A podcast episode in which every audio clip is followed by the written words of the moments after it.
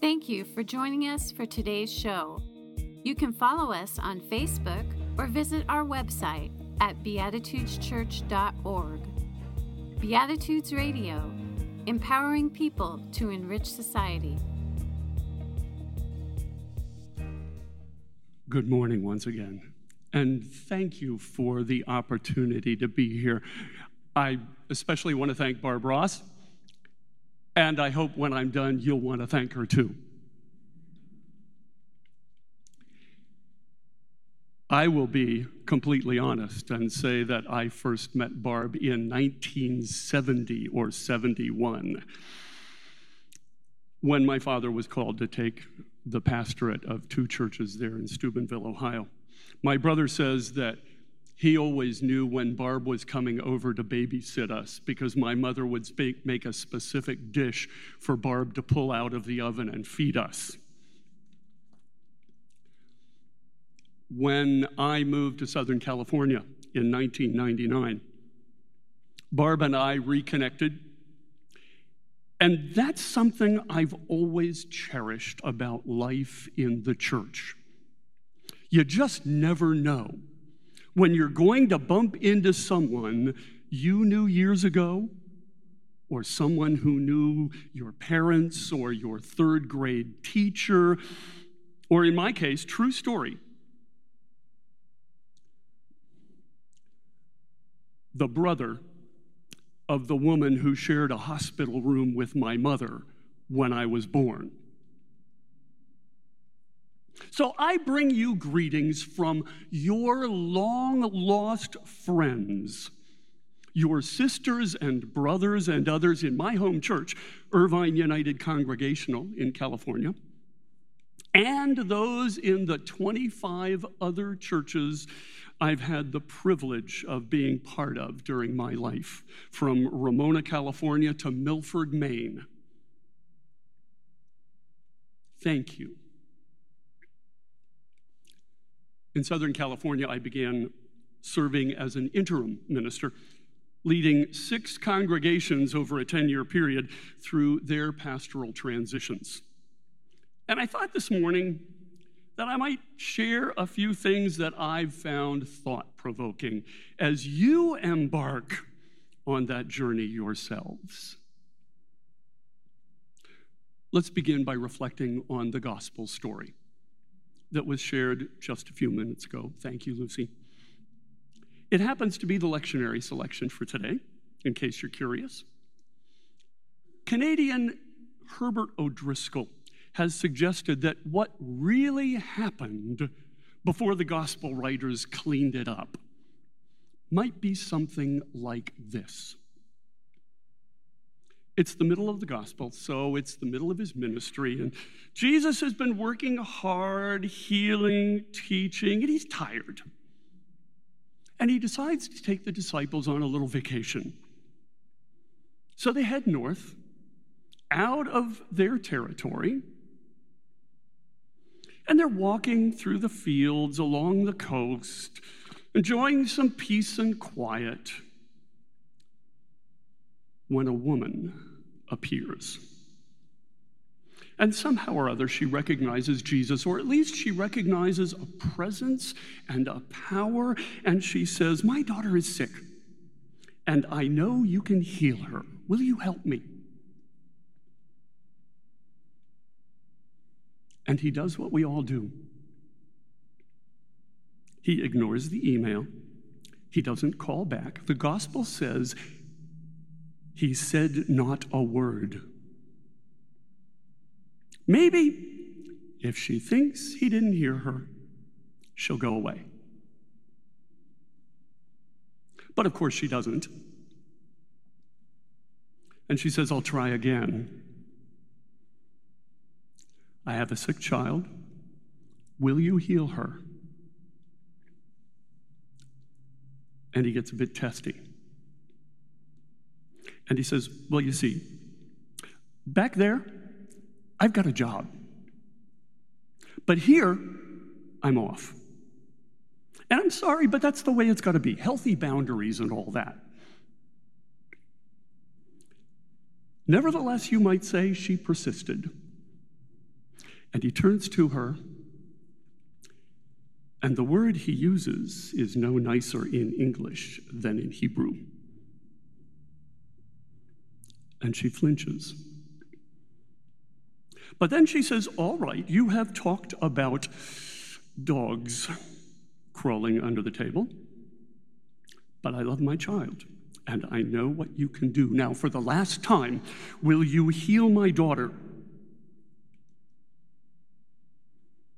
And suddenly, something opens inside him. And as she challenges his half conscious and comfortable presumptions, he grows. Maybe not comfortably, but he does. And he says, Yes. I know it bothers a lot of people to think of Jesus growing, of him exiting Mary's womb not fully perfect. But unless we allow Jesus that possibility of growing, he really isn't much use to those of oh. us who so often, so uncomfortably need to grow and change and become better. The time ahead will call you to stretch, to question the habits and preconceptions you've fallen into, to grow, and even, perhaps, to change especially in ways you wouldn't automatically think of and aren't sure you're ready for. But the world has been changing all around you. So, how could it be otherwise? Even the most progressive and open churches I've served have come face to face with something unexpected and not quite comfortable something they had to deal with or risk becoming irrelevant.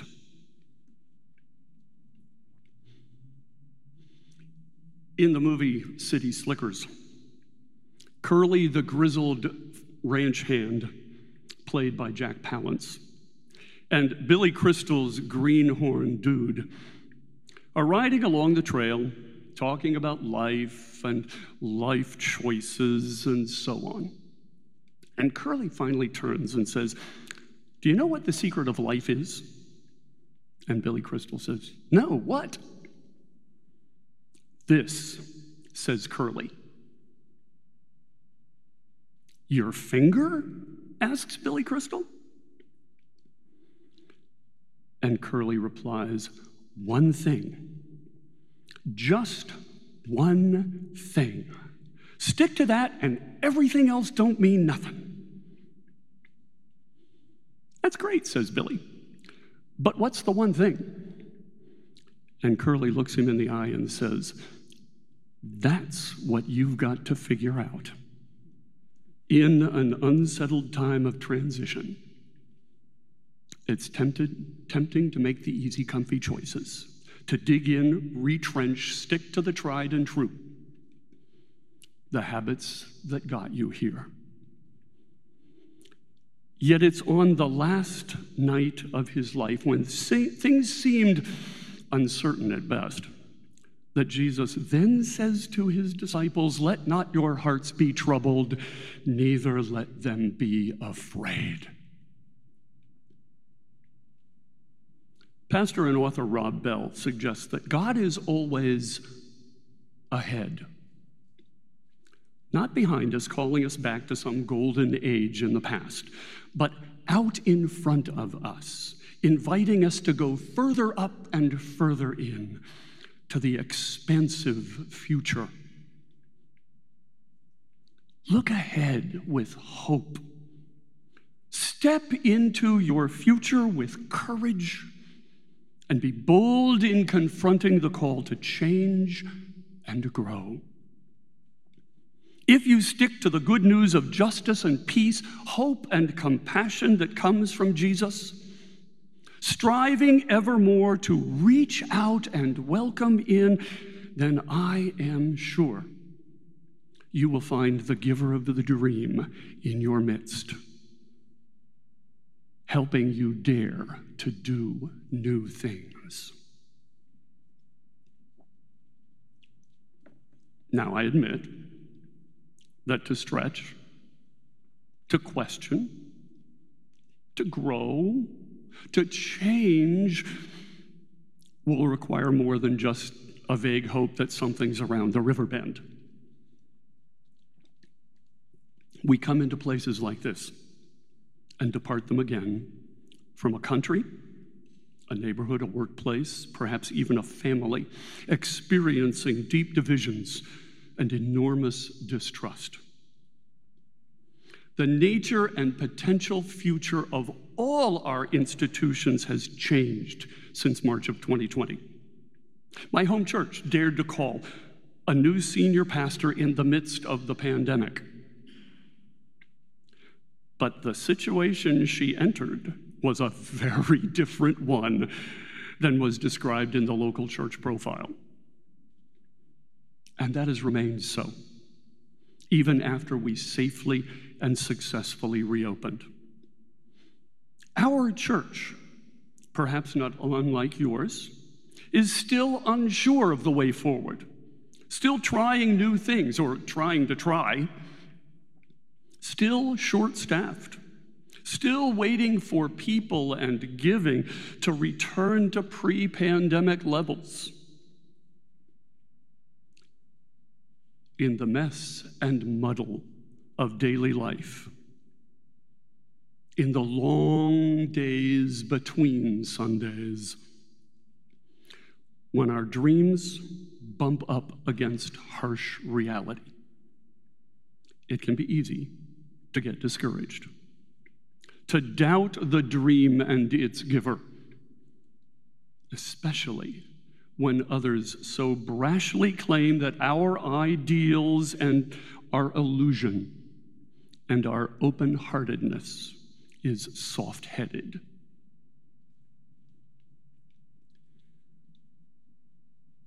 There's a scene in a 345 year old story that captures both that reality and the hope that continually seeks to bubble up from underneath it. Not many people read John Bunyan's A, a Pilgrim's Progress anymore. But you might.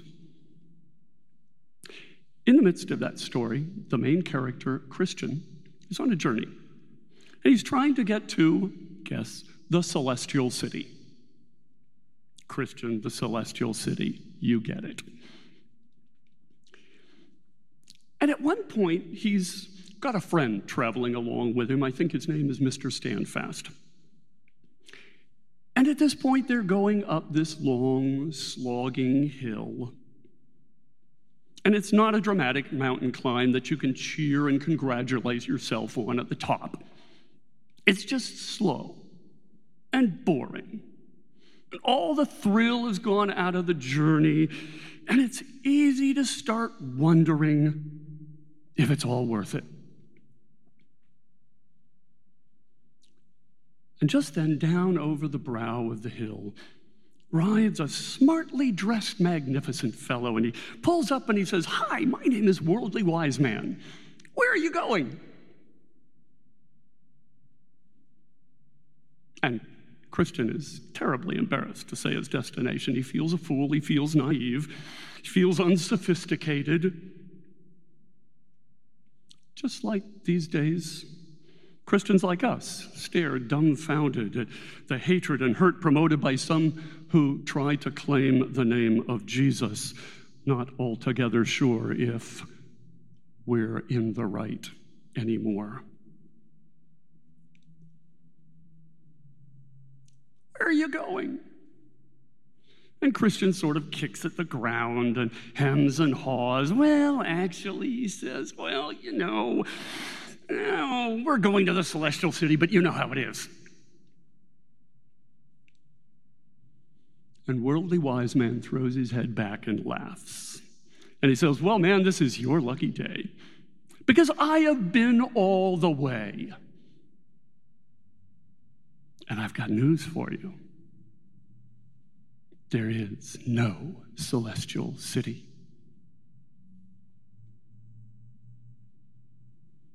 And there's dead silence. And Christian is absolutely crushed. But as he sinks to the ground in despair, his friend Mr. Standfast says some words. Words that have become very famous. King George used them to rally Londoners during the Battle of Britain. Mr. Standfast looks at his doubting friend and says, What, Christian? No celestial city? But did we not see from the mountains the beautiful city of God?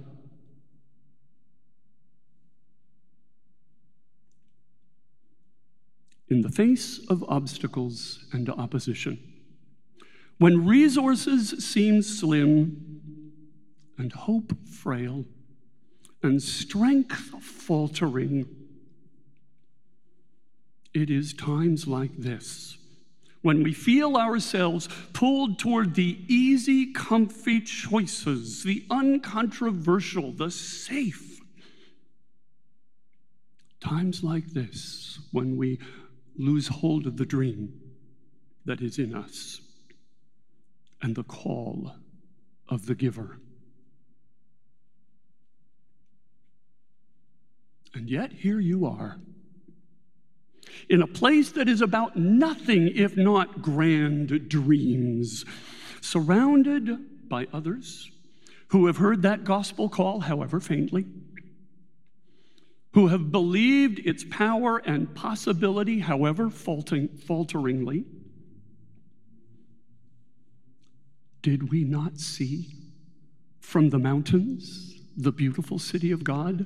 I hear Dosha Carlson and her voice saying that.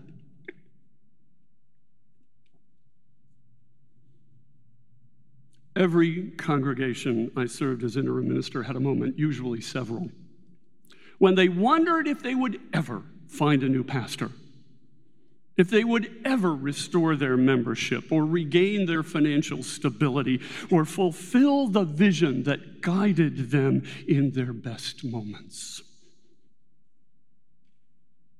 My answer was always that yes, yes, they could. As so many other churches before them, like them, had done. And that is my answer to you for the question you have not asked me yet. Yes, you can. And that is my prayer for you until you see it for yourselves. But did we not see from the mountains the beautiful city of God? Did we not see from the mountains the beautiful city of God? It is just because there are pale moments like this when together we glimpse and even faintly experience the hoped for, the promised future from far away. Just because of that that we are able to journey toward it through the long places where the mountains obscure the view.